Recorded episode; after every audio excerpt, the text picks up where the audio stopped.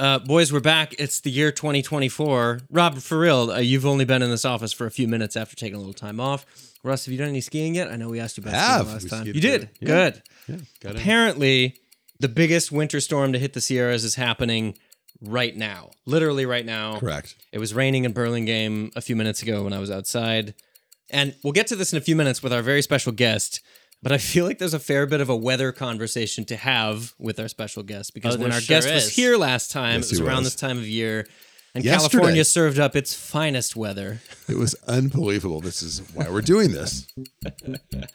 Quite happy to be here. So, that being said, welcome back to another episode of Burlingame and Park. We're coming at you live from the intersection of Burlingame Avenue and Park Street, and of course, lovely Burlingame, California. I'm here with my co host, Rob Caplan. Rob, so good to have you. It is great to be here. and Russ Caplan, it's great to have you as well. Hello. Fellas, like I said, first pod of the year. Do we need to shake the rust off? I thought it was, you know, I, Russ, I'm not sure what the over under was on Rob actually being here in this seat for this pod. And special guest, don't announce yourself just yet, but I did also warn you that Rob was coming in on a oh. red eye. And I think all three of us were like, there's no way this No, is no, no, happening. no. I knew he was going to be here. What condition he was going to be here in, that was the unclear part. He's actually doing okay, I think, for now. That's fair. I don't want to be around him at three o'clock this afternoon. I don't think I have to be. That's fair. Rob, I do have to give you credit. You look much fresher than I was expecting. A little unshaven, but much fresher. So well done to you, sir. Thank you so much. Like I said, weather being a factor with this particular guest, one thing that makes this recording quite unique is that we're actually, I think this is the first time for this particular podcast, is like by the time you hear this, we're dropping a new collab. And it has been helmed by the both of you and our special guest. Rob, why don't you introduce who we have on the line with us here? Ladies and gentlemen, Oh, God. I introduce to you the great NBS, Nicholas Bowman Scargill, the uh, the CEO and the man who brought the Fears Watch company uh, back to life. That's right. Hello, Nicholas. Hello, good morning, good evening. I don't know what time zone we're on. I don't It's think great to be here. us as well. Nicholas, it's an honor to have you. Thank you for staying up late. I know it's a tall order, uh, but not not. I mean, GMT. It's it's uh it's half past pint thirty, right? Yeah, I mean, it's the early evening, so it's fine. It works well. It's uh it's a perfect time for the for uh, our time zones colliding. But I also love the fact we're talking about weather. So as a as a Brit, I'm used to talking about the weather for many hours every single day. So hopefully we're going to have some good weather conversations. I I actually have some very. But- I've But I got to say, yes last year as a Brit, I think our weather even surprised you. yes A Brit used to crappy weather. yes yes. Oh yeah, I mean, it, I, I, s- was glad I to saw have my photos of it, and I was like, "Why did we subject him to this? Like, whose idea was this?" Well, it happened by accident. Who knew? I mean, the running joke is come to California, it'll be sunny and warm, they say. But Northern California, as as we will kind of talk about on the pod today, given the topic at hand on the tray in front of us, Northern California is not Southern California. It is a world apart. We have our own weather, we have our own culture, we have our own everything here. It might as well be a completely different state. Um, and uh, I look forward to getting stuck into it with you fellas. Nicholas, uh, you look amazing as ever, sharp. I mean, it's this time in the evening, no one's tie should still be as crisp as your tie is. So, uh, and also, it would not be a Burlingame and Park without a phone interruption, a Diet Coke can cracking. I'm not gonna put whose phone that was on It was blast. mine. it's, usually, it's usually Rob. So Russ, thank you for for taking that, fellas. Let's get stuck into it. Let's. uh How about a quick wrist check with uh with our good friend Nicholas here? And Nicholas, actually, do you really go by NBS? Is that for real, or is that just Rob being cheeky? No, well, I I never really did. So I only got the second part of my surname when I got married in 2011. So I used to just Fair be play. plain old Nicholas Scargill, and then double barreled it to Bowman Scargill, which sounds wonderfully pretentious and fancy. And but I suddenly started realizing when I was running Fears that a lot of my colleagues would start putting notes in meeting minutes or against documents, basically being like, has NBS checked this off? And it's now become this whole thing when you suddenly realize, like, you know, I have what my husband calls me, I have what my friends call me, what my mum calls me, and then what my colleagues call me behind my back, and it's NBS. So NBS has now become this thing. I would expect nothing less, quite frankly. That's amazing. Well, let's um why don't you take us away? What are you wearing? And again, we can talk about what's on the tray in front of us because by the time the listener gets to this, this project will have launched. So we're quite thrilled. So if you're wearing one of these pieces, uh, what is it? What are you wearing? Well, no, I thought what would be appropriate. I'm wearing one of the the OGs. ah, very one of the first series, one of the uh, the ones, uh, the first collaboration from June 2022, and yeah, it's lovely to have it back on the wrist. It really reminds me just how special this watch was when we brought this one out, the first collab. And and to be clear, was this collaboration from 2022? Was this really Fear's first ever sports watch? And again, listener, when did Nicholas take us back? When did when did Fears launch? This is kind of a, a very mid-century inspired piece. It has kind of a topper jeweler's bit of embellishing to it. But my understanding was that this was the first sports watch that Fears ever had in its catalog, past, present, or future, right? Modern. Well, fears. it's Modern certainly fears. certainly in the modern fears. So Fears had had certain sports watches, but Fears wasn't always known for sort of tool watches, sports watches, and certainly back in 2020. So four years into my restarting of my family's watch company was when I met Rob for the first time, and at that point, all of our collection was very classic. It was it was very elegant, very understated, but very much on the classic side. And so it was when I met Rob and he first put out the idea of doing a collaboration. And he was like, I would love to bring this sort of British elegance and combine it with the sort of Californian cool, sporty vibe and bring the two together. So in the modern Fears, it was the first uh, automatic Fears are done in about 50 years. And the first one we'd done with lume for, for many, many years. So it really was the kind of combining of, of two together. And in terms of the mid-century, absolutely, we we brought in certain little elements from the Fears archive and made sure that they they played a little feature on this watch. And and one of those elements Rob wanted to point out is the tropicalized text on the case back. What is what does that mean? So when we were going through the archive, we were looking at some of the old adverts from the 1940s and 1950s. And Fears was very proud to be making waterproof watches, dustproof, moisture proof. And rather than promoting them as being for diving or sports, the idea was that if you were living in the tropics, you know, in high humidity places, this watch would withstand living in the tropics. And so they very proudly talked about it being tropicalized. But also, the first stainless steel Fears watches appeared at this time. And rather than saying stain, stainless steel, they hadn't yet used that phrase properly. So they called it stains less. Ah, and I ah. love this. It's just a kind of slight change in, in language. And in fact, our oh, German yeah. Oh, case yeah. maker, when they were doing making the cases and doing the engraving, they contacted us and said, "Look, I know we're German and we English isn't our first language, but I think this is a spelling mistake." But it's just little Easter eggs. I mean, that's a big thing at I Fears. It's that. kind of we just like to bring in a few of those little things from from the archive, from the heritage, and making them relevant and bringing them in.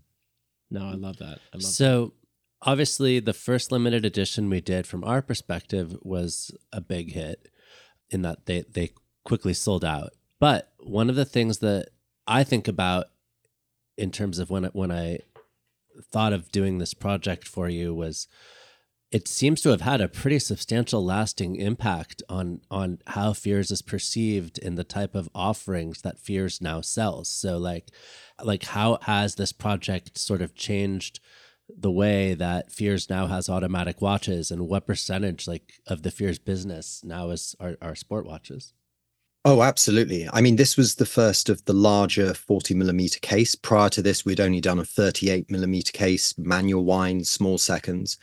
And when the first Topper edition came out, I mean, when it sold out almost instantaneously, we started getting an absolute barrage of requests and inquiries saying, look, is this a direction you're going to do? Because a lot of people wanted that that Fears elegance and design language, but wanted it in a more sporty, everyday style of watch. And so today, yeah, the, the automatics, the larger case, outsells the the smaller manual significantly. And I mean, it's it's a funny thing because this watch launched originally in June 2022. We actually had an inquiry this week from someone asking, you know, oh, I've seen this available. I, I see Topper have sold out of it. Do you have any available? Is there one left remaining that I can purchase?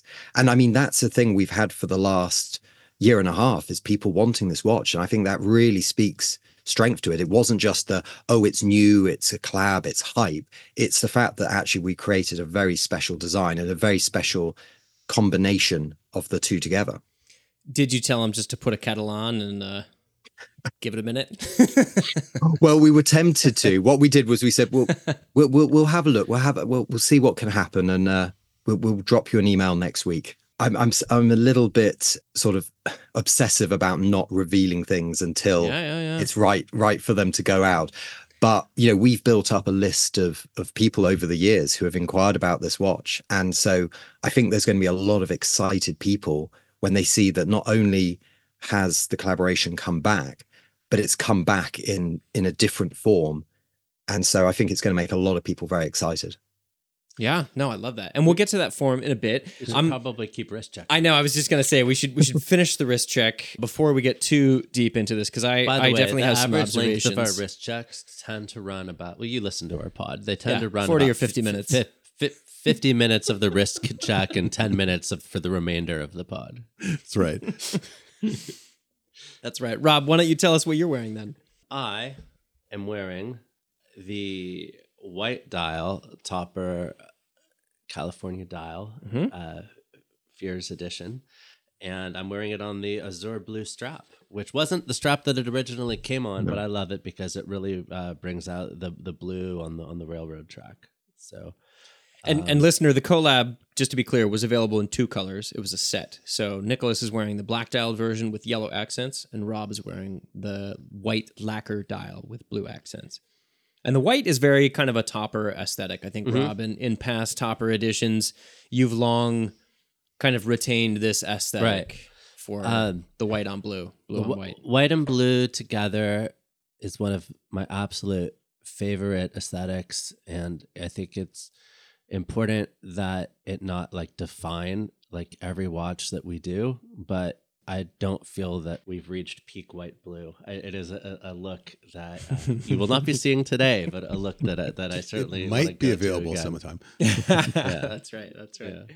so uh I love it. Russ, what are you wearing? Well, since I, of course, would aspire to dress as well as Nicholas, naturally have on the same watch that he's wearing, which Can't is the all?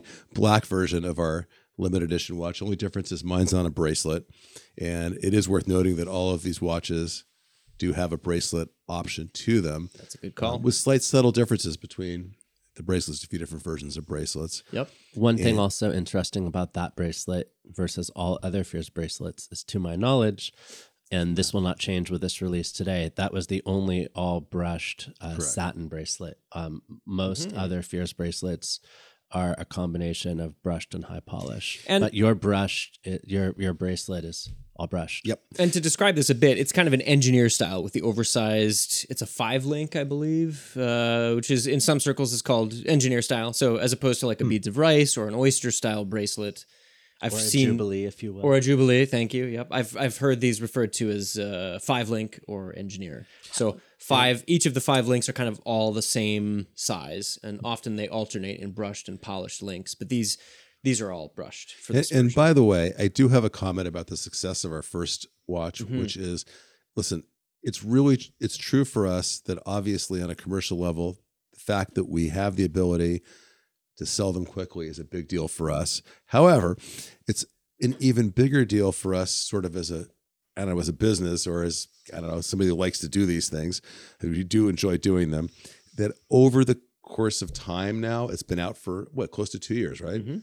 How many people tell me on a repetitive basis how much they love Mm. their watch? And Mhm. that really makes me happy. Mhm. And, and kudos to you, too, who mostly did this, not me. yeah, Russ was incredibly um, involved and uh, as you'll learn more as we discuss this newest collaboration and this new collaboration. But um, the first one was very much of a look what we did, look what I'm doing, and you're like, with who? and you're like, why? well, I always remember the first time I met Russ wasn't in Burlingame; it was in Geneva, in a coffee shop, and I had one of the original prototypes of the first collaboration. Yep. And Robert said, "Oh, you can meet up with Russ. You can show him the watch." And I remember thinking, oh my goodness, I'm meeting Russ for the first time and he hasn't seen this watch before. And it was very nerve wracking. And I'm like, oh, and, and, by the way, he doesn't really get the project either. So good luck with that. Stop it. no, but it was, it was always that moment where you're thinking, oh my goodness. And I remember I, I showed it to him and yeah, we discussed it and we had we had a really good coffee. And it was a really good, yeah, it was good first meeting. It is, it is kind of like meeting meeting like your partner's parents, though. It's like, are they going to like this thing? Like, do they think it's cool? Do they think I'm cool? well, I, I think it was the fact that when I when I then left the coffee shop and we, we parted ways, I think about ten seconds later my phone rings and it's Rob going. So what did Russ think of it? Did he like it? Perfect. it was one, he would call you. Isn't it's really kind of perfect? he'd call you, not me. That's perfect. that's right. That's right. oh my goodness.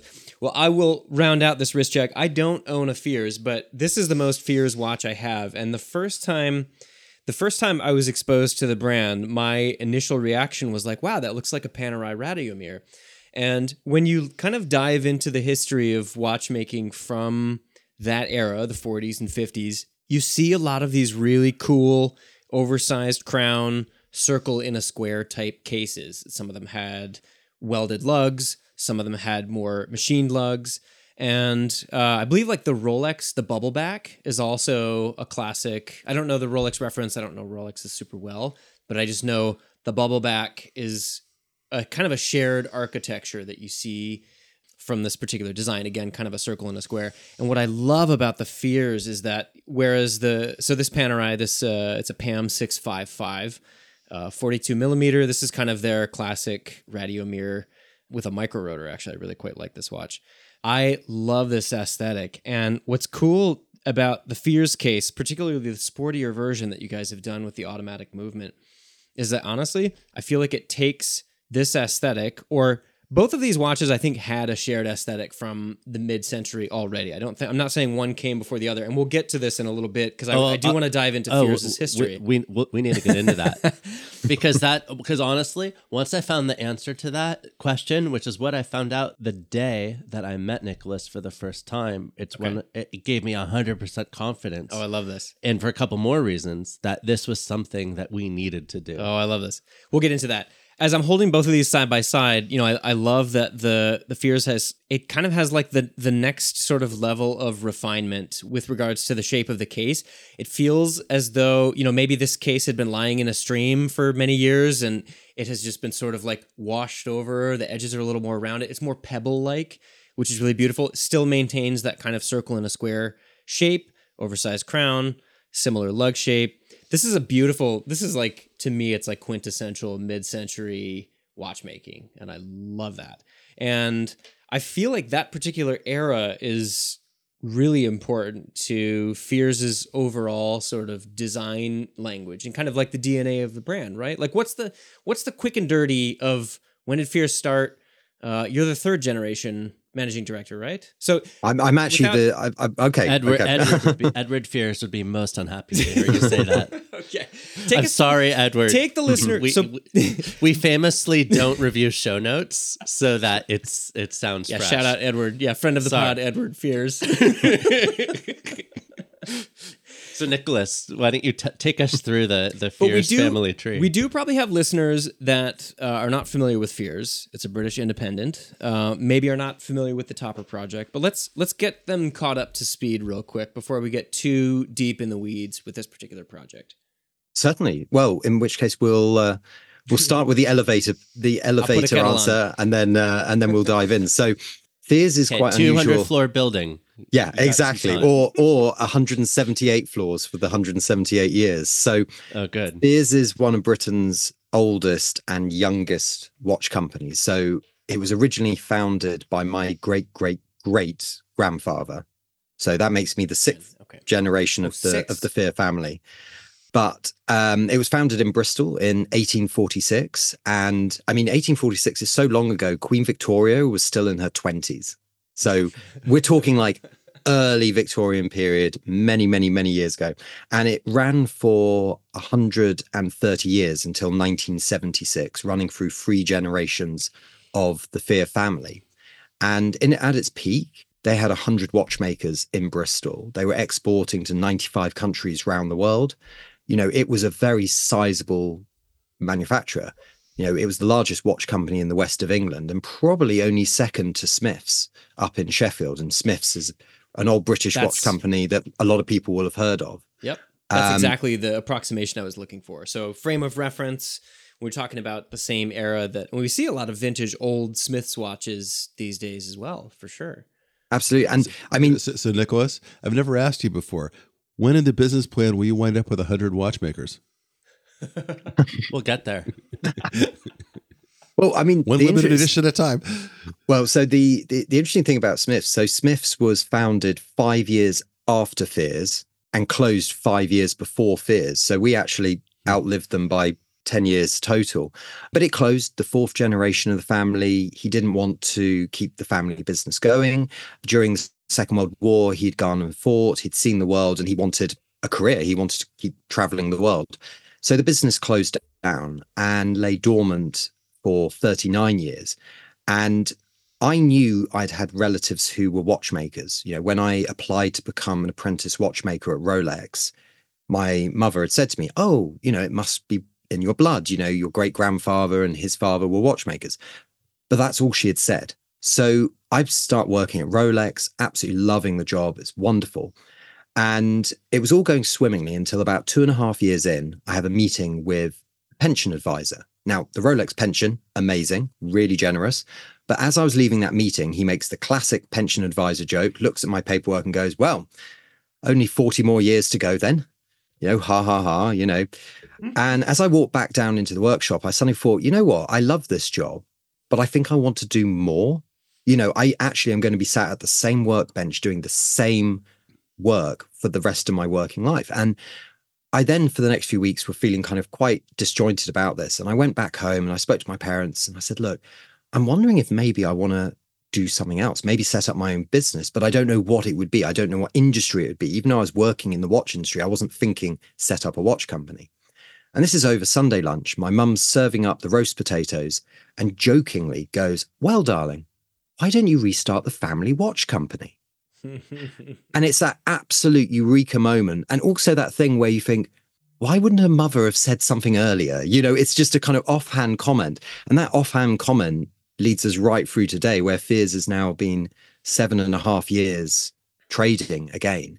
And I, we are not yet up to 95 countries around the world with uh, Fears owners, but we're we're getting pretty close. You know, we have watches in five that. continents, so it's um yeah, it's it's been quite a whirlwind. So the company officially restarted trading in 2016 after two Okay. years of me desperately trying to learn how to set up a watch company, and at that point it was just myself. It was just one Yeah. person, and even when I in 2019 came out to the US, was touring around, and then came to Burlingame, met with Rob.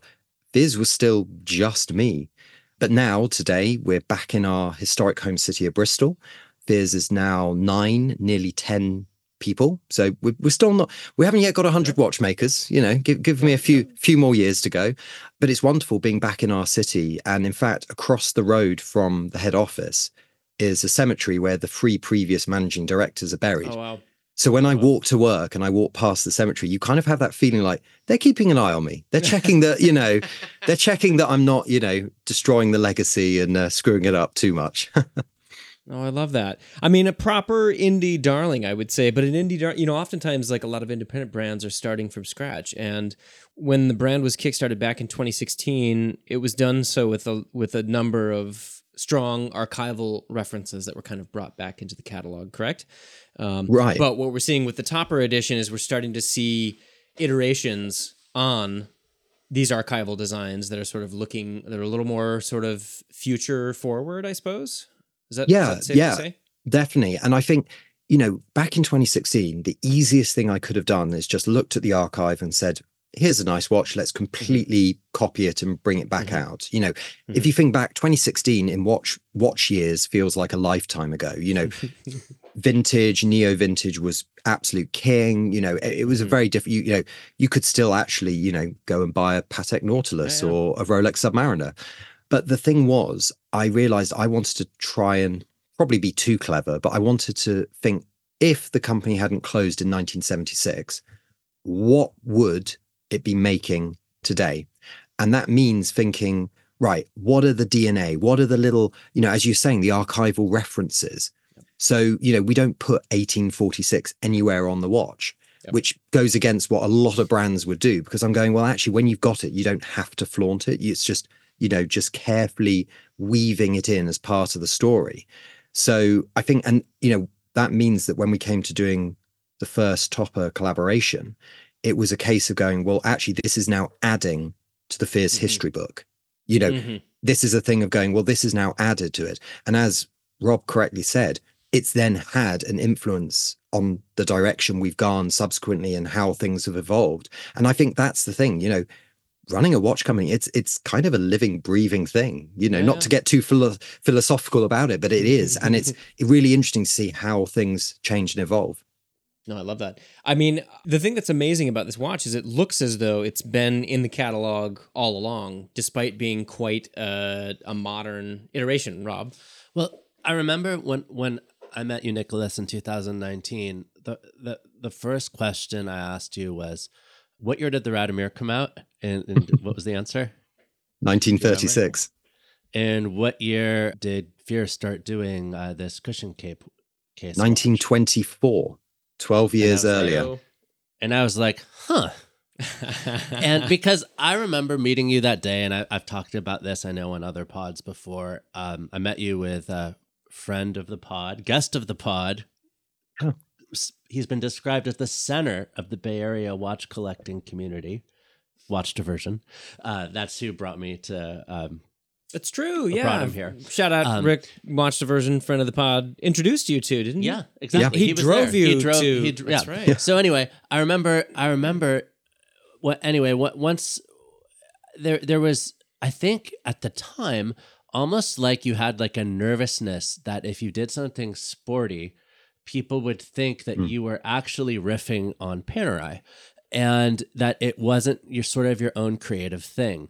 And so that was one of to me sort of the the romantic ideals of the project as I thought about it was well there's just this idea that oh well what if you know the you know the original California dial sort of came about you know supposedly from uh, looking at samples of mm. Rolexes, right?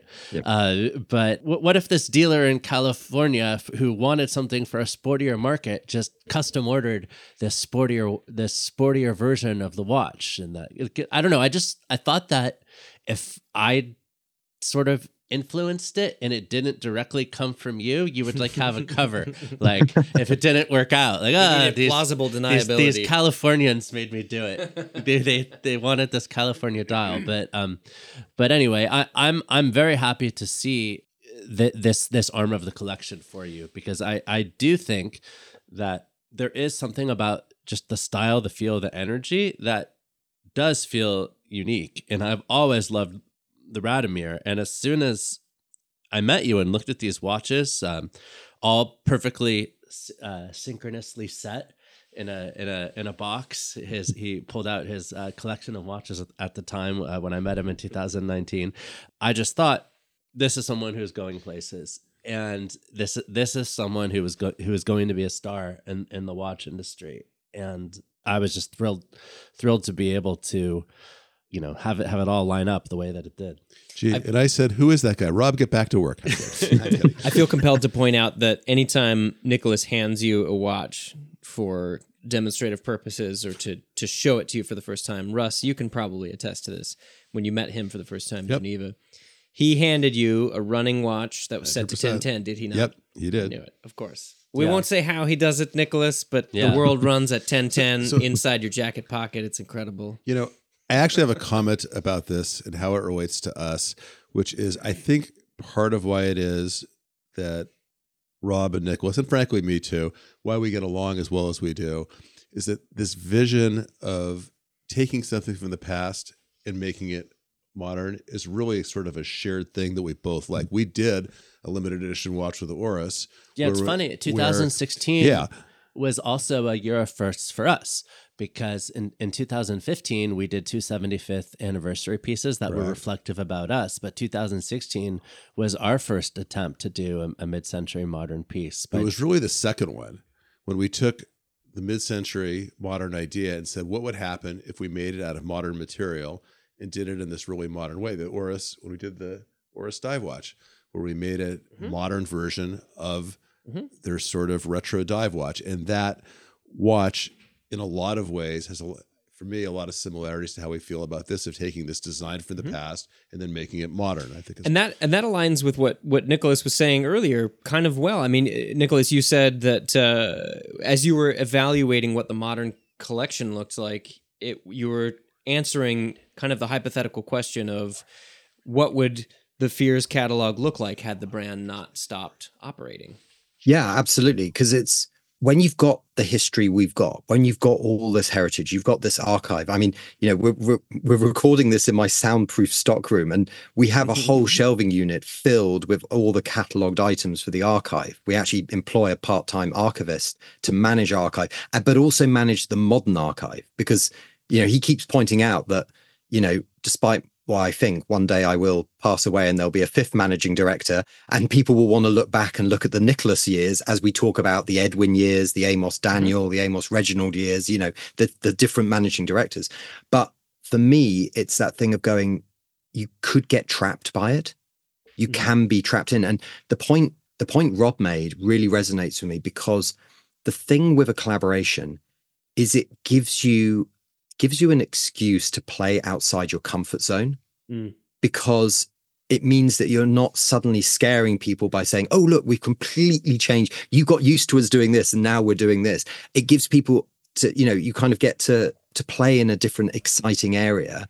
And I think, you know, I think back to when we were designing this, and that was during the pandemic. You know, it was late night phone calls for me, you know, and we were going backwards and forwards. And it was i mean i'll be honest at the time bearing in mind that i didn't have you know my in-house designer working for me i didn't have a team working for me it was just you know just myself and it was kind of hard at first having someone kind of pushing back on my ideas and then suggesting mm-hmm. things that at first i was a bit like oh really? I'm not sure about that. And you know there was a lot of sort of play and give but it really i think that's where it works. And you know with what like russ is saying like I think one of the things that also means why the three of us get on well is I'm a stuck up Brit here in Bristol, right? You know, I'm in my suits, I'm drinking my tea, you know, I live a very different life.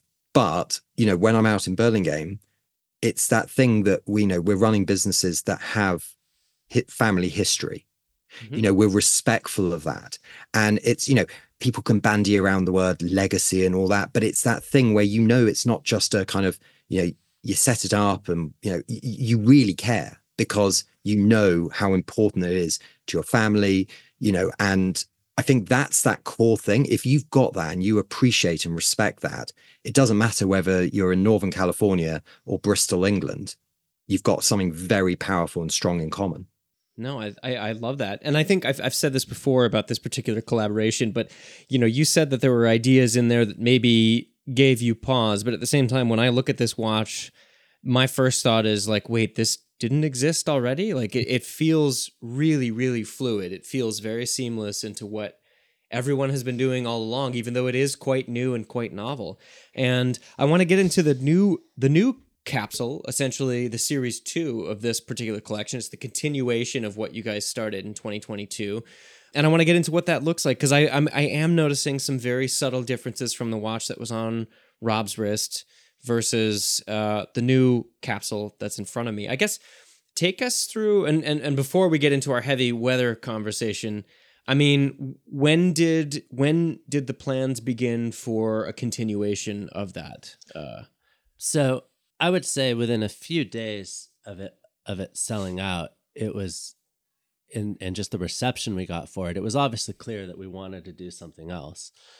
Uh, the first thing we did was uh, we mocked up uh, a beautiful light blue version of the watch, um, and it was striking. Uh, and it was not Tiffany Blue Russ. There, uh, did you listen? Thank I don't know if you listened to our last pod. Oh yeah, it wasn't Pantone 1837. No, no, no. There you It go. wasn't, it wasn't that. but um but anyway and so i just remember looking at it and thinking okay so here we were we did this sort of we d- we we went through this whole sort of process of creating the first watches and now all we're doing really is just doing the same thing in another color. And and does it have enough heart to really it, you know is it would, would edwin be happy? Would would would Yeah, Bill Caplan, would Bill Caplan be happy? And um and I just started thinking about well California dial California dial California dial and then I was thinking you know you give John Lennon a tuba you're going to get something out of it you know what we should take Nicholas to places that are some of our favorite places in California. And rather than just doing it like we did the first one, which was amazing, I'm so thrilled with how th- those watches came out. But I kind of felt like we had an opportunity to sort of have a shared experience of collaboration in a different way. And I had this idea that if we brought, brought Nicholas out and brought him with us and took him to some of our favorite places in California, it would at least bring like another level of texture to a new spin on what it meant to be a California dial, but also we'd get to make something that was out of a shared experience and that, you know, maybe so, something more would come of it. And if not, it would still be fun to just hang out with Nicholas for a week. so so that was my that that was the basic concept was I was like, Nicholas, you go to windups, you go to this watch show and that watch show. But in a way, you're kind of always seeing like the same airport lounge. That's true. You know, you're meeting the same collector. With Who the has the best airport lounge, by the way? Um, oh, 100% the Centurion Amex Lounge in London Heathrow. That's it what is. I- yeah. It is. The, it's a what great- that is a 100% worth lounge. having the platinum card for. It's, yeah. It's a great lounge. yeah. Amen to that. Shout out. Shout out to Amex Centurion. That is a, that's a great lounge. Uh, listener Nicholas is uh, always on an airplane somewhere, so I feel like Right. if I ever want to ask like who has a good, who has like good food, international but- lounge, I have this card. Where but should I anyway. I, you know I I really wanted to take him to some of our favorite spots and just to give him a different experience and see if anything came of it. and I think you know California is a known entity, right? Mhm. But I feel like what what is known about California tends to be what is known about Los Angeles. And whenever I have or San Francisco. Yeah. I don't. Whenever I have, I, I mean, I've lived in the Bay Area for ten years, and whenever friends come out from the Midwest or from the East Coast, they expect L.A. because L.A. is what is known about California. And when they get here, it's cold. It can be kind of moody, depending on the time of year. I mean, we have we have three and a half seasons. We've we've joked about this before, but Northern California has, I think, a kind of variety that you don't see in Southern California or really anywhere else in the world. And I think what's really unique about this collection is you guys looked at the different climates and the different types of places that inspire you as a family to build a collection around. And Nicholas, when you were here for for your big tour, California served up its finest weather. it's Oh my it goodness. was the- winter. Was the jokes that came because I arrived and I, I arrived and there were huge floods and like I think a few days before Burlingame Avenue had been like massively flooded and water had been like you know coming into the store and stuff. But, Yeah, I so mean, on New on New Year's is- Eve, the, the, the on New Year's another day, Eve, the the storm like the storm drains of Burlingame Before, basically. before you say this, can I just make the comment that Rob saved our store with bubble wrap? But go ahead. Yeah, it was.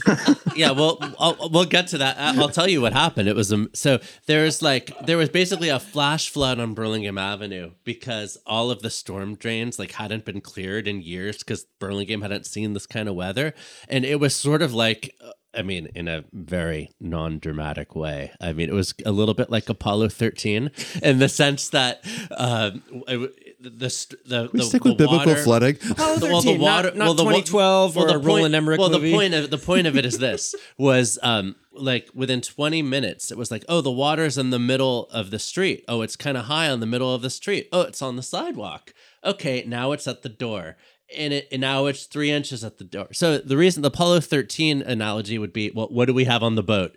Because the, it's like, well, what do we have? What can we stop this with? And so we we took all of our like packing wrap and packing, and we created didn't stop it with barrier. Speedmasters? No, we didn't. It di- it took a lot longer than 13 seconds too. But anyway, but we were able to. Uh, we were the the the incredible yuck of of that of that moment. Uh, only went back about six squares in the the front of the store. so if you look at the front of the store, you can count back about six squares, and that that's where the the water mess stopped. Well, eh, to to put it into perspective, California erased uh, around a decade or a half decade or so's worth of drought, full drought in what a month or months, just a yeah. couple weeks. Uh, I mean, it was it was just back to back to back storms last year. And if you were a skier last year, it was quite a good year to be a skier. And we'll get to that in a second.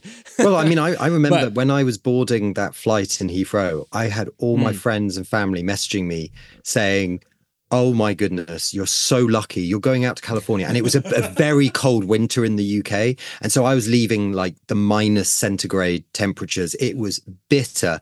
And, Yep. you know, I packed a jumper to come out, but I was like, and I remember Russ saying to me, Look, you know, when you come out, we're going to take you around. You don't need to bring a suit, you know, bring like, you know, proper like walking boots and like casual clothes and stuff. And I remember I had like, I, and he said, Oh, pack a scarf. And I was like, Okay, well, I'll take a scarf for the air conditioned aircraft, you know, the jetliner. Anyway, I, I'm leaving and everyone's saying, Oh, we're really jealous. We're really jealous. And I arrive and I remember walking out of the airport and thinking, Oh, yeah, actually, I'm going to put my Barbour jacket back on. And then Rob uh. came and picked me up. And I was like, oh, wait, the AC isn't running in the car. Like, we don't need it. And like, and very quickly, I remember the next morning coming into the store and just being like, where am I? This is not California. And I'm still getting text dogs. messages from my husband saying, like, oh, is it super hot? Do you need sun cream? Like, da, da, da. and I was just like, no, no, no, no. We have got this all wrong. And the thing was, when people said, okay, right, the storms are especially bad now, but like, yeah, winter can be like this. Like, it's not all sunshine and surfing. Like, you know, it can, and that I think was the start of a 10 day trip that completely changed my perception of, of Northern California. Like, it completely changed it.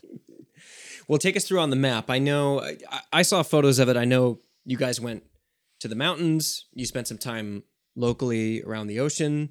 You guys went to the forest. I know these things kind of inspired the collection. There's one watch in the collection to me that really stands out. And we should probably just point this out straight off the top. There are four watches in this collection. What are they? And I think as we describe what they are, then we'll get into maybe each of the locations or the stories that kind of go into them. I have a white dialed one with orange accents in front of me. What's the story with this watch? Nicholas, why don't you take it Well, away? actually, wait, hold on. Uh, so I, I have a white one with orange accents. That's one of the watches. Yep. Uh, Russ, what's the one in front of you? The well, I've got the one that's the kind of dark, kind of grayish blue, Okay. White ax, white. oh, White there's two in front of you. Okay, there's Correct. a green one as well. What's and a green one with it's a kind of a teal green one with gold accents. Love that. And then Rob, there's a fourth. What's the fourth? Um, the fourth one is the the green and white with uh, the interesting dots. Oh, it has kind of like a like a gradient or a pattern or something on the dial. yes. Okay. So, Nicholas, each of these watches kind of has a story. It's tied to a very specific place from your frigid winter California tour.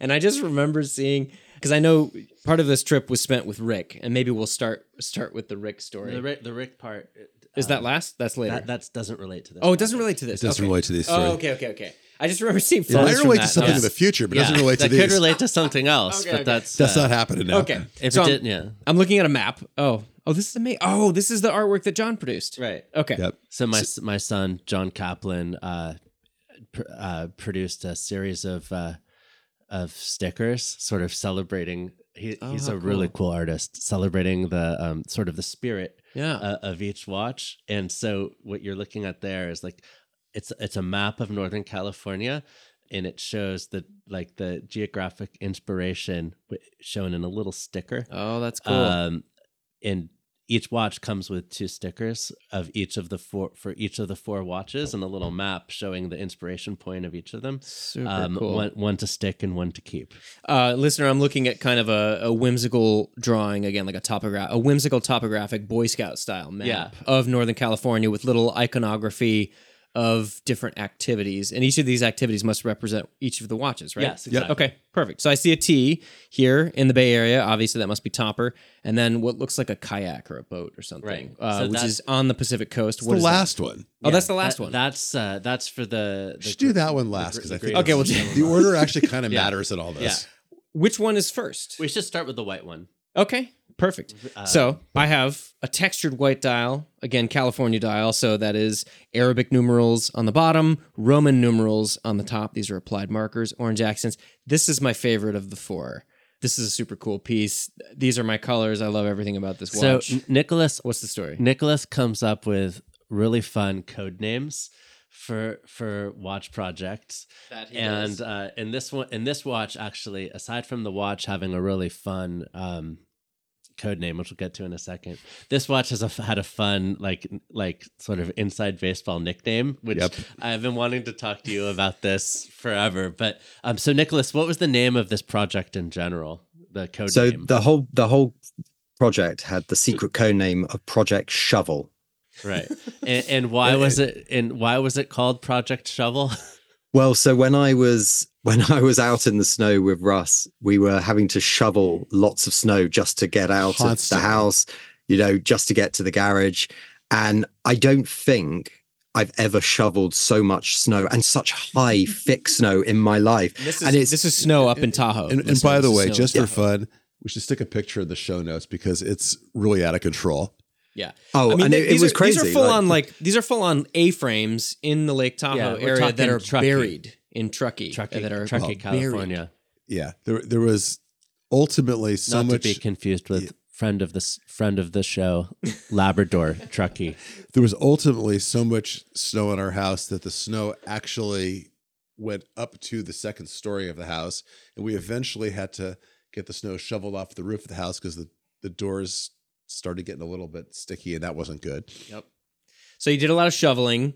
So A lot of already you're you're 48 hours into your vacation questioning life, life decisions. oh yeah, I'm, Russ I'm has, out there. Russ has and- put yeah. you to work. But then again, it was nice and You have to know warm inside. Nicholas. Well, actually, just listening to him, you could picturing him shoveling snow is about as fish out of water comedy as you know you can get. Well, so So Project Shuffle, pro, excuse me, Project Shovel is the code name for the quartet. so actually, if we want to do them in sequence, okay. the first one in a way Oh, I thought was the was this lake one. oh, just because the first day that we were there was the least of the stormy days. Right. And because of it, it let us both have him see Lake Tahoe, which he'd never seen before. Yeah. And that was which we did after we took him skiing. so you took him right up to the lake, right? And it was kind of a calm, socked-in day. It was lightly stormy, but not, and it was like flurrying Mm. at that point. Mm. It was before it just dumped. mhm. And well, you tell us, Nicholas, because it was Oh, I mean, so I knew when coming out that I was going to see some incredible sights. You know, Rob had sent me a few, you know, Google images of, of things. And I was like, wow, this looks amazing. And I mean, the countryside and nature in America is like the UK times 10. Like, you know, we have some beautiful sights, but America is just like, it's ridiculous. You kind of look at it going, this is done by nature, not like a planner. like, it's incredible. And so what I had packed along with like walking boots, a Barbour jacket, a jumper, warm gloves, I also packed a Pantone color chart. So I had that in my Barbour jacket because I knew that when I was going to see these amazing sights, there were going to be a lot of colors that were going to be very like incredible that I wouldn't have seen normally. And I've learned over the years, you can take a snap on an iPhone, but it's never that color. And sometimes it's how it feels is that color. And so it became a bit of a joke that we'd be driving around, like Russ would be driving, and you know, shout out to he's an amazing snow driver. And we're driving through all the snow, and then we'd suddenly stop, and I'd be like, "Oh my goodness, look at that!" And so he, we would pull in and like get out and into the snow, and I'd be kind of going up with the color chart, going like, "Ooh, it's this Pantone, right? Make a note of that, memorize that, because you know, otherwise you could forget exactly Oh, I love that. the feel of it." And Yes. I mean, Tahoe, Lake Tahoe, I, I'd seen images, but I don't seen images of it in the summer. For anyone listening in the UK, if you've never seen Lake Tahoe, Google it. In the summer images, it's incredible. Very distinctive colors, very distinctive look. Mhm. But Uh, it's an Being it- enormous, super deep freshwater lake in the heart of the Sierra Nevada range in California. And large. Quite large. So people often drive around with bumper stickers that say "Keep Tahoe blue." Mm-hmm. That's and right. It's a very, very vibrant, deep blue. That's right. Um, and that was something we really wouldn't want to put on a watch because I don't know. I feel like it's. Mhm. I feel like It's a little too on the it's out, nose. it's out there. yeah. So, how would you describe this blue? The blue that you saw? So the winter, yeah, the blue you see in the winter. I mean, Tahoe is is not this bright summer blue. It is a cold blue, but it's a blue. I mean, okay, it was cold. There was snow on the ground, but the sky was light. You know, it wasn't stormy when we were there. It was so cold, so calm, so quiet. And when you're looking at the blue, and this goes to what Russ just, you know, it, it, it's such a you know deep lake.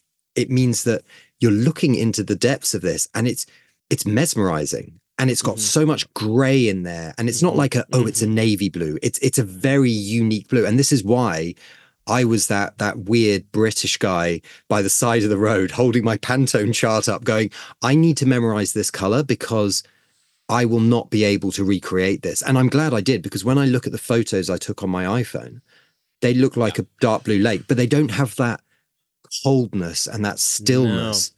You you nailed this. I spent a ton of time looking at color charts and stuff, and this this is a very kind of beguiling shade of blue, and it only comes from somebody who has done exactly what you did. They stood at the edge of something and they stared into it, and it sort of stared back. There's sort of a wetness. This is a lacquer dial, it must be, but um, Yes. but you said there's a gray to it, and that's exactly that's exactly that's exactly it. And and uh, and Tahoe is sort of a known entity. Rob, to your point, people know what that color looks like. This to me feels like a new. It's a it's a it's a new kind of shade of blue that I haven't seen in watchmaking. I think people who make the association will make it quite quickly. And I just want to point out that IWC did uh, the Top Gun, the Lake Tahoe edition in 2022. I think it was released at uh, at the show. And no knock against IWC. I love the Tahoe. Super cool. It's a white ceramic pilot's watch. They did this whole kind of Pantone color story thing, and and as cool as that watch is, I don't feel like it has earned the right to be called Tahoe because it's just white. It doesn't do any I feel like it kind of missed, you know, they, they had this really great opportunity to do something interesting with Lake Tahoe, with the Tahoe region, and all they did was do white ceramic. So, but again, it, it is a highly interpretive, you know, I think their idea is like the Sierra Nevada from high above, a pilot's view, everything is black and white. So that's Tahoe. But I think Tahoe is so much more than that. And I love that the, the, the quite literal and figurative depth that you guys hmm. went to achieve this color. It looks beautiful on the suede strap. Rob, you were saying that this watch looks quite different on the bracelet too. Is that what's the story there? So, so all of these watches come with a special strap that's curated specifically for the watch um, that Nicholas spent a lot of energy creating. But you can also buy um, the Fears bracelet for an extra four hundred dollars, um, which is really true of all Fears watches, um, right? All, all Brunswick watches. That they, there's, yeah, there's and and the $400 bracelets are all like we were talking earlier about different finishes on bracelets. What the way we did our five link bracelet, we wanted it to have a feel that it wasn't vintage. It's not like a beads of rice, but it's also kind of got a little bit of dressiness that plays with the polishing and the brushing on the case, so that when you put it together, it all feels very integrated and Yeah. and together. As yeah, it, it it really does change the feel of the watch quite considerably. so the the level of lacquer and the level of wetness is something that has always been a focus for me as I visualized how these pieces should be. When Nicholas and I discussed the first white dial watch, um, the the first Topper edition white dial, I asked him the Brunswick you have, the existing 38 millimeter Brunswick, scale of one to ten, how wet is it? And he said basically it's a six, six out of ten. And the way that watch is made, it's a series of layers of white, like white after white after white, but there aren't clear layers put on top of the white. And so when we did our white, the white watch that you know from 2022, was it? So that watch Nicholas described as um, our goal was to get it as an eight, um, an eight, an eight, an, an eight out of 10 in terms of wetness. We wanted this watch to be about a nine, I think. So the the the you could call this one the the wettest, uh, you know, wettest fears. Yeah. But what's interesting is the strap that Nicholas picked on it, the sort of blue. Would you call it a suede? What would you? What uh, it's uh, a nubuck buffalo strap. Yeah, new nubuck buffalo. Like when that strap is on it, the watch does not look significantly wetter than it does when um the, the what than the white watch. But you put that watch on a bracelet, and it and it looks like you know, it, it does Looks have like an extra, an extra sh- a shimmering level. So, um, And I t- I'll Really- throw in a little anecdote. The uh, the conversation I had with our dial maker in Germany to try and explain to him that we wanted to make this wetter than the previous white dial, and it, you suddenly realise that you know th- this poor German Andreas gentleman just he, Andreas is like Nicholas. I, Explain to me the, the wetness. What, what do you mean by the wetness? I'm trying to translate it and I don't understand what it means.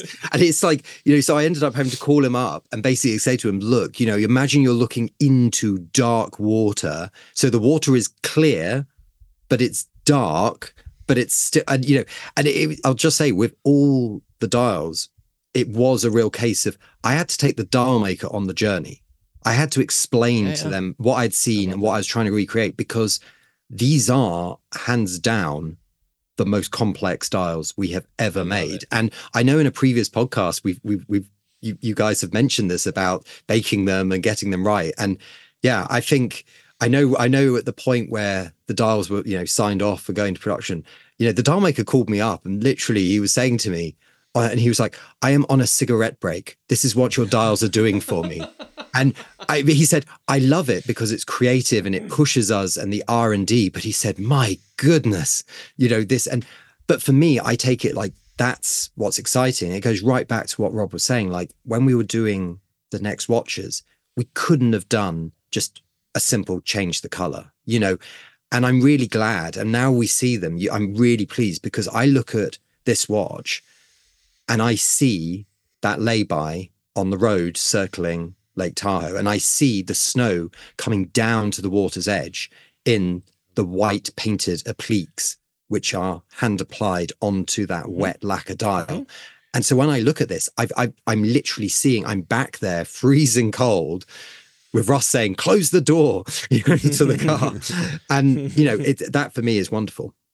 so we chose to name this watch. We uh, we did we, which we didn't do on the first watch, but each of the four watches has a name. So this watch is called Winter Lake, and we specifically didn't call it Tahoe because like the color and the look was sort of something that might have only applied the day that Nicholas saw it, or just sort of the feeling you get looking at a lake on a specific day.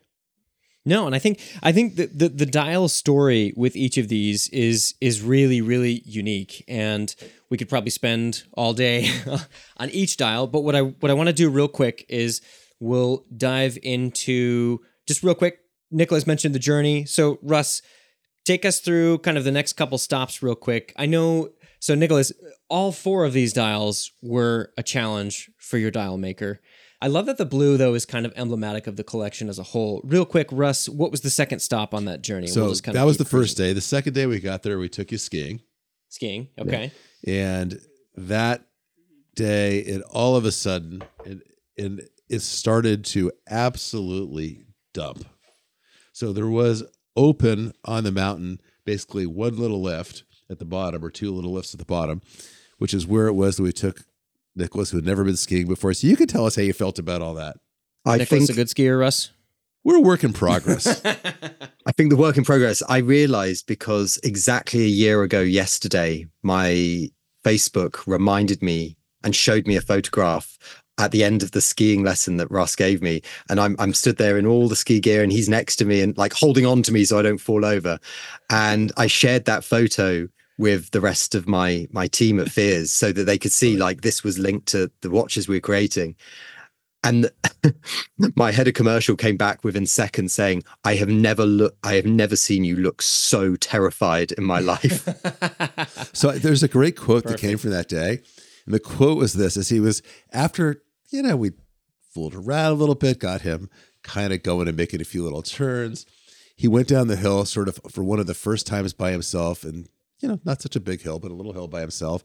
And as he was heading towards the slow sign, after he kind of perhaps had a little interaction with a slow sign, he said to me, So, is that slow sign there to slow you down? In a way, yes. Uh, which watch is inspired by uh, the ski trip? So it didn't happen. It happened later that day, at which point we tried to leave. And then, then as we got to the road, and remember, snowing, I, it was a full on blizzard. And it, I should have taken some indication that when we got onto 80, because there's a, we got on 80 to head towards the summit. The fact that we were perhaps one of the only two cars on the road might have been an indication that maybe this wasn't going to go perfectly. And we mm-hmm. went up to, and you, you tell them what we did. Oh, yeah. So, I mean, I'd never experienced such things when driving, like chain control. The idea you have to stop and put chains on your tires and all this. But we're driving along, and I'm I'm sat next to Russ, and we're going along, and the road is getting smaller down to one lane, and I'm like, this is not an interstate anymore. And then suddenly, out of like with no warning, you just couldn't tell where the road, the side of the road, the sky stopped. Like it was just white in front of us.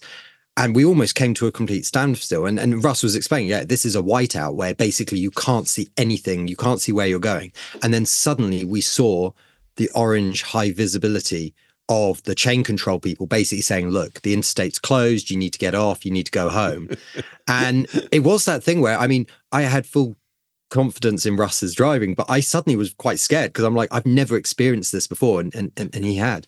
So it was, yeah, absolutely bizarre. We don't get weather like that. We don't get snow like that in the United Kingdom.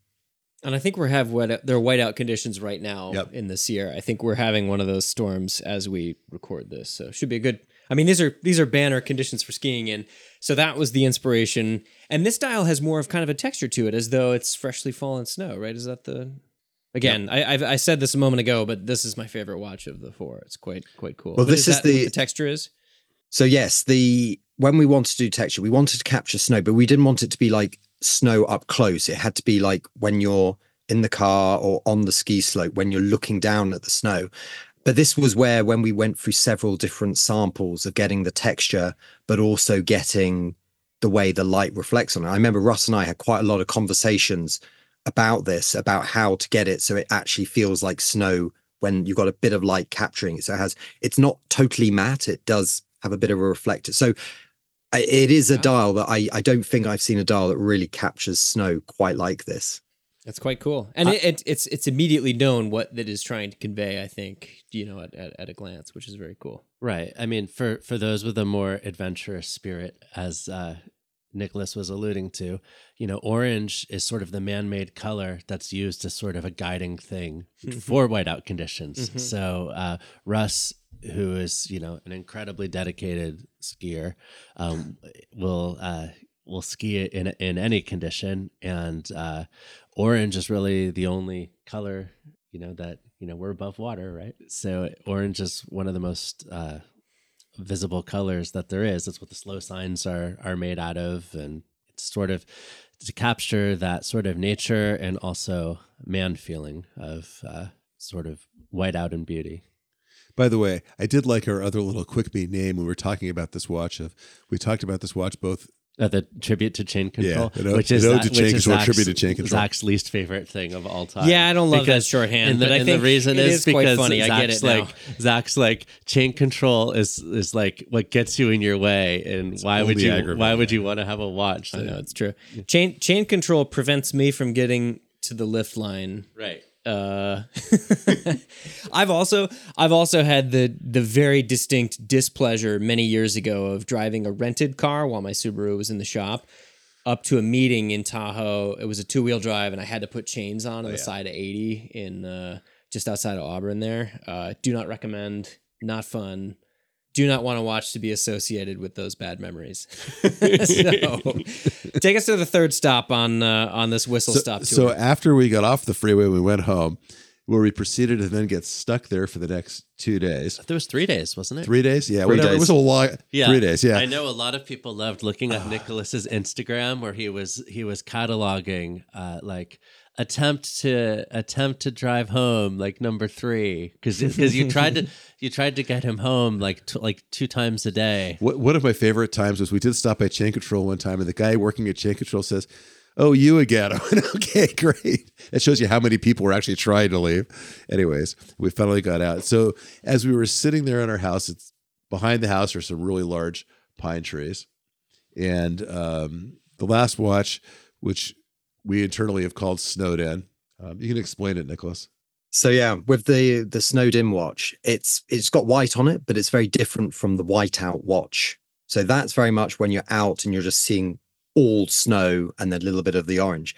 With snowed in, it's going right. You've got these beautiful big trees in the garden, and I'm sat there, you know, doing some emails and looking at these trees and just thinking it's so beautiful how the snow is hitting the branches. But then you start looking at it carefully and you go, well, I can still see the brown of the, the trunk of the tree, but I can still see some green. And actually, closer into the center of the tree, you can see more green. And then, you know, it's just one of those things when you actually stop and spend five minutes with a cup of tea staring at a tree in the snow. I highly recommend it. It's very calming. You suddenly notice that the snow is gathering on the edge and it gets less as it comes in. And so for this for this watch, we really wanted to capture that essence of, you know, if you were looking at a tree. But the thing is, we didn't want it to just feel too literal. It, it couldn't just feel like, oh, it looks like tree bark or it looks like a pine tree. And this is this is where I'm very grateful to have an amazing designer working with me because we kept going backwards and forwards with ideas. Then we went on to a Zoom with Russ and Rob, and we are talking about this, coming up with ideas. And then we came up with this idea of what if we did it with a gradient, but in a slightly more pop art style with dots. And that's what's given us this incredible dial. No, I, I, I love this. And this is emblematic kind of of the rest of the collection, which are beautiful each in and of themselves, but in a singular fashion, they're very sort of interpretive. And you can know the story behind the watch and appreciate it, or not know the story at all and still appreciate that you're doing something special here. I think that's extremely cool. One of the things that's interesting about my reaction when I saw Nicholas's first mock up was it, it reminded me a lot of one of my favorite pop artists, which is Roy Lichtenstein. And it was interesting to me because he uses dots in a lot of his art, but he does it in a very different way. He does it as sort of a, a commentary of sort of like what is art and how the idea of the dots that are used in newsprint ending up on paintings. And I remember my father introducing me to Lichtenstein when I was like 11, 12 years old on a trip to the Tate Gallery in England and seeing this painting called Whaam, which was a painting of this fighter pilot, which had all of these. Was it about uh, the band? Yeah, exactly. it was about a, a, fighter pilot blowing up another uh, another another pilot in this vibrant color, and the shading was all done in dots. And I remember getting close to it and just seeing all of these dots, and I'm like, "How is this painting just made up of dots?" And it's like, "Oh, it's this." It, it it's like translating that what would have been in like newspaper print into mm-hmm. this other medium, and I thought it was apparently Nicholas had also, you know, English lad that he is, had uh, has been to the Tate, seen the same painting, and it, we had this sort of nice sort of shared experience. So I, I liked the idea that you could have sort of that same visual experience looking at this watch, but in more macro sense, like you look at it from far away and you don't see that the whole painting is made up of dots. And then if you were look at it close or look at it macro, you get that same feeling that you get like walking up to a, a Lichtenstein. And that was sort of after I saw the first mock up, I mean, that was sort of a goal that I sort of wanted people to have experiencing it to have that sort of feeling. And I think what makes that unique is the abstract works really well in nature too, because you don't know if the eye is supposed to be drawn towards the colored contrast in the center of the dial or the negative white space surrounding it as well. And you sort of get that effect as you're sort of staring through a window contemplating your life choices about why did you come out to Northern California in January in the middle of a century record breaking snowfall. um, this was the most challenging dial to make, wasn't it? Oh, yes. The final dial was actually the ninth prototype.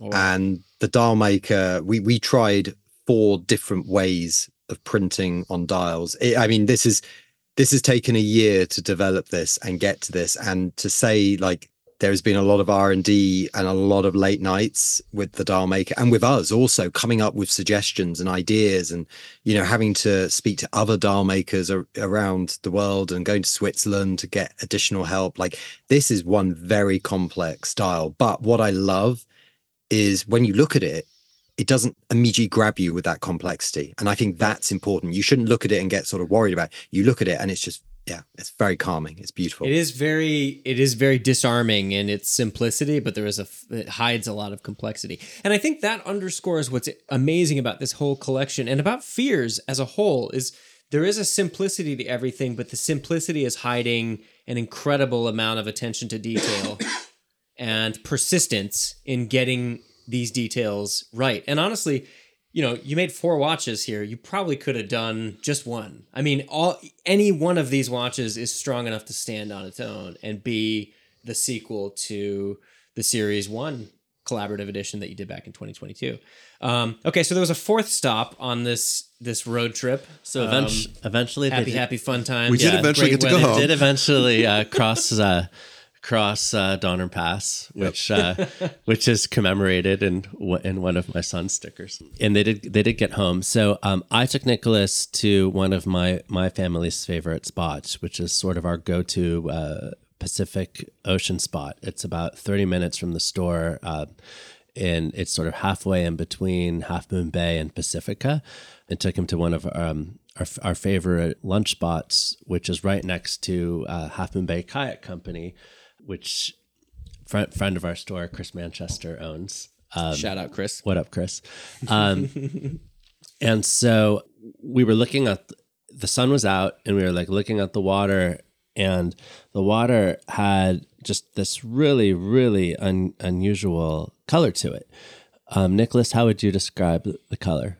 Well, it was green, but it wasn't green. It was blue, but not blue. Like it was, it was again lots of different colors going on, but it wasn't just oh the blue of the ocean. And i think I, uh, that for me just stopped me and was like well why is it like that? Why why is the water looking like that? And so we actually called chris up to ask you know wh- why we were seeing what we were seeing. And he said that there is in this particular area in between half moon bay and pacifica it's a little bit even unique from how it would be like a little bit farther north, there just happens to be a lot of mica and pyrite in the sand. And so pyrite is uh, fool's gold, more conventionally conventionally known. Um, a lot of prospectors probably would have come to a spot like that, thought they'd have struck it rich in in, the, in uh, about the time when the earlier Fears uh, Fears uh, leaders were running the company a couple centuries ago. But I guess the, the goal of, of this piece was to capture both the gold elements and the green elements. So, can you talk a little bit about the colors that are used um, in this piece? Yeah, so we wanted to capture that that shade of green that you get when you've got the the pyrite and the, the the mica in there in the water. But I mean, when you went down to the sand, if you like picked up the sand and held it, you could see the sparkle a fool's Wait, gold. let me let me let me pause you for a second. So I, I want to set the scene a little bit. You did a good job of getting the geographical location, but what what time of day are we talking about? And also, is it raining? Is it still raining? No, it's sunny. Okay, so it's, sunny. sunny. This is on the Pacific side near Half Moon Bay. You're looking at a shallow sort of tidal pool situation. no, at- we're we're like we're looking out like right to the right next to the marina in Half Moon Bay right? Um, actually, you're facing west, so you're maybe looking um, into facing west. Sit at a restaurant, uh, Sam's uh-huh. Chowder Sam's, House. Nic- Nicholas Sam's is actually drinking from a Sam's Chowder House cup. Listener, uh, uh, Nicholas is raising his Sam's Chowder House mug that he's probably having a little. And uh, just looking looking out looking out at the ocean, looking at the water, looking at the ocean, and it is super calm, oh, super calm. Love that. But yep. because of all of the storms that there had been for the previous week, a lot of the sediment had been stirred up and yep. churned into the water. Yep. Oh, I love this. Okay. And and what we're looking at with this particular dial at a glance is it is a it's a green and gold interpretation that goes exactly in this. I love But this. the thing with the gold is you know, you have 18 karat yellow gold and it looks very yellow, it's very bright. You know, we all know what what gold, yellow gold looks like. But of course, fool's gold doesn't actually look like gold. It's a very Mhm. pale, it's a beautiful color, Mhm. but it's very pale, it's very minerally. Mhm. And so for this, it was a, a way of working with our hand maker in particular and go, right, we want to capture fool's gold in a metallic sense. So not painting it, but plating it. Mhm. And so in the end, they worked out a way to make the hands and the appliques where they plate them first in pure silver and then they do a flash gold plating. So 18 karat yellow gold, but only for half a second. Mm. And that gives this wonderful pale fool's gold look to it. So it's not like a vintage gilt dial Mhm. but it's got the gold. And then on the actual printing, we put into the ink flakes of of gold, real gold. Beautiful. And so it And- just it doesn't sparkle, it's not shiny, but No. it has that like essence. And that's very much what you could see with the water. You, you know, and if you picked up the sand, you could see the pyrite in it. And it's that combination of that that deep kind of bluey green teal, but then also with this wonderful pale fool's gold appearance. That's amazing. That spot is one of my favorite spots on earth. It's where, you know, great to go for a nice lunch. I actually I love kayaking. Um, you can rent a kayak at at uh, Chris's place and really have a beautiful outing on the on the Pacific. There Well, it was the first time of- you took me out. I- I'd never been on a kayak in my life. Did you see any sea otters or any cool wildlife? Yeah. you guys were. We Yeah? did. Okay. We Okay. did. So Yeah. Oh, yeah, Rob and I went out kayaking together. Yeah. something that was funny that Chris pointed out was apparently um, like the dock where the, there are sea otters and sea lions, but apparently they used to be on a shared dock, and apparently the dock broke in half. And so all of the sea lions were on one half, and all of the seals were on the other, and and What does this say? yeah, I don't know what it's. And then, yeah, that's that's what everyone was saying. Like, what does this say about the world? God, but um, but um, yeah, it. We also love there, like right where you where you take off, um, where the boats are. To the right of it, there's like all of these rocks which are just filled with crabs, like crabs, crabs, crabs. Everywhere you look, these little rock crabs. And my daughter loves turning over the rocks and grabbing the crabs. It's just it's a really happy place for me. And so the idea that here's this this watch that's celebrating this place and talking to some other people um, that are really active in Bay Area watch community. Um, apparently, it's a meaningful spot for them too. Oh, I love that. In a way, I'm really excited that this So you know, this I, watch is, you know, I, I, I knew I knew one of these four stories of the watches. I knew the whiteout story because we talked about chain control prior. I knew the blue one was kind of based on Lake Tahoe, but I didn't know the stories about Nicholas and the Pantones. I did not know the Pacifica story at all. And honestly, having knowing that now and kind of seeing this sort of neither gold nor yellow nor green, it's this really beguiling color. All of these color stories are really interesting because they're not Sue on the nose. It's not blue, it's not green, it's not this, it's not that. And there's a there's a warmth and a depth to not just the story but the dials themselves, which I think is really cool. And being a, a both a resident and a fan of the state of California, I feel like you guys have really done California solid here. And th- this state is incredibly complex and unique and has so many of these amazing color stories that like you chose to do something that wasn't on the nose and I love that. and by the way, one of my feel- very favorite things about here is how we kind of tend to go from storm to nice with nothing in between. Yeah. And I love the fact that these watches go from all of that storm craziness to nice, and it happened literally the next day. Yeah. That's amazing. Yeah, in a way, I feel like these watches are almost like a tribute, like to your world, because I feel like you're like the most outdoorsy, definitely of the three of us. Well, I mean, but that's what I'm. That's what I'm saying. I spend a ton of time outdoors. I spend a ton of time looking at colors and trying to read color and read light. And like I, I appreciate the amount of time and effort that you've put into this because like you really, you really care about this. And Rob, I mean, it's a. These are sentimental places. These are great stories. Russ, these are. I mean, Tahoe is important to you mm-hmm. as well, the place that you recreate, and I love it. I really love it, and uh, congratulations. So I feel like so this so this collection as a whole, we kind of skipped over this part entirely. This is a Series Two Topper Edition, essentially a Topper X. This is a Fears X Topper Edition Series Two, but this is a tribute to Northern California, Yeah. essentially. Absolutely. Okay. Okay. Very cool. Listener, by the time you hear this podcast again, this capsule will be out. There's a chance that the watches would have been available at the beginning of this podcast. And if you waited to the end of this podcast, it's possible they may not be available anymore.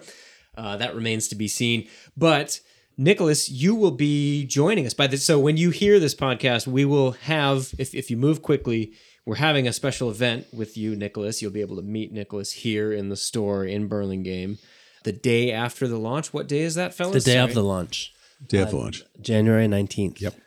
January 19th, Topper Jewelers, 5.30 5:30. p.m. uh, 1294 Burlingame Ave. Uh, meet Nicholas, see the boys, see the watches. Uh, this is an amazing capsule collection. You guys really did something cool here. How many pieces of each are going to be available? 25 of each. 25 each. Which is the same number as the the first one. Rob, which one's your favorite?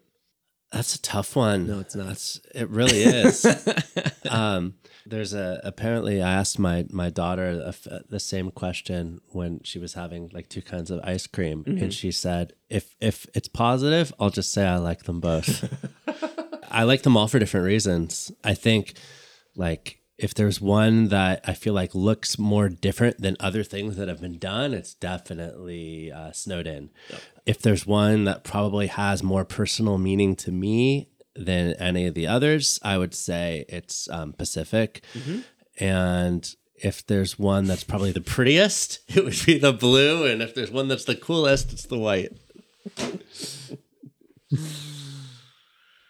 That's a good answer, though. It was classic. Like, I love all my children the same. And the kids are all like, no, she doesn't.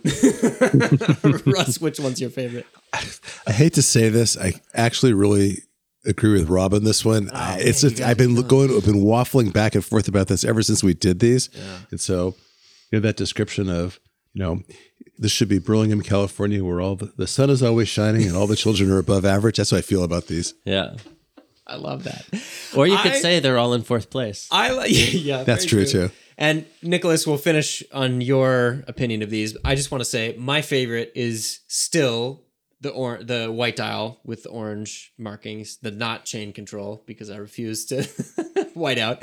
And uh, you know, I I love it because it it is probably the most traditional of the three in a sense that it's a white dial with orange ac- orange accents, but it's been done in a Fears way and in a topper way that makes it quite special. And uh, I think that's extremely cool. And uh, Nicholas, which uh, which is your favorite? Well, I mean, I feel at this point I should be saying I love them all equally, but I have to. I say, not the, uh, well, I would say the uh, Pacific is the one which got closest to my original feeling of going out to California in January. There was at least a little bit of sun poking through the clouds. Uh, respect to you for coming to California in January. And I will say to anybody who has travel aspirations, our, our many friends in Sweden who have aspirations to come to California in January, it is warmer in California, in Northern California in January than it is in Sweden. But I will also say that, like, you know, again, this collection represents the incredible terrain and environmental diversity and variety that you get here. And you guys have a pretty fun story behind it to boot. So um, thank you for sharing that. Nicholas, thank you for joining us. I know this is a long one. I know it's quite late where you are now as well. So thank you doubly for that. And I really look forward to seeing you very soon. Yeah. In a little over a week's time. Be wonderful. I'm looking forward to it. Thank you. Great stuff. Uh, fellas, thank you again, as always. Listener, thank you. If you have questions for us or for Nicholas, podcast at topperjewelers.com. And uh, until next time, we will catch you in the next episode. Thanks for listening. Thank you. Thanks, Zach. Cheers. Thank you.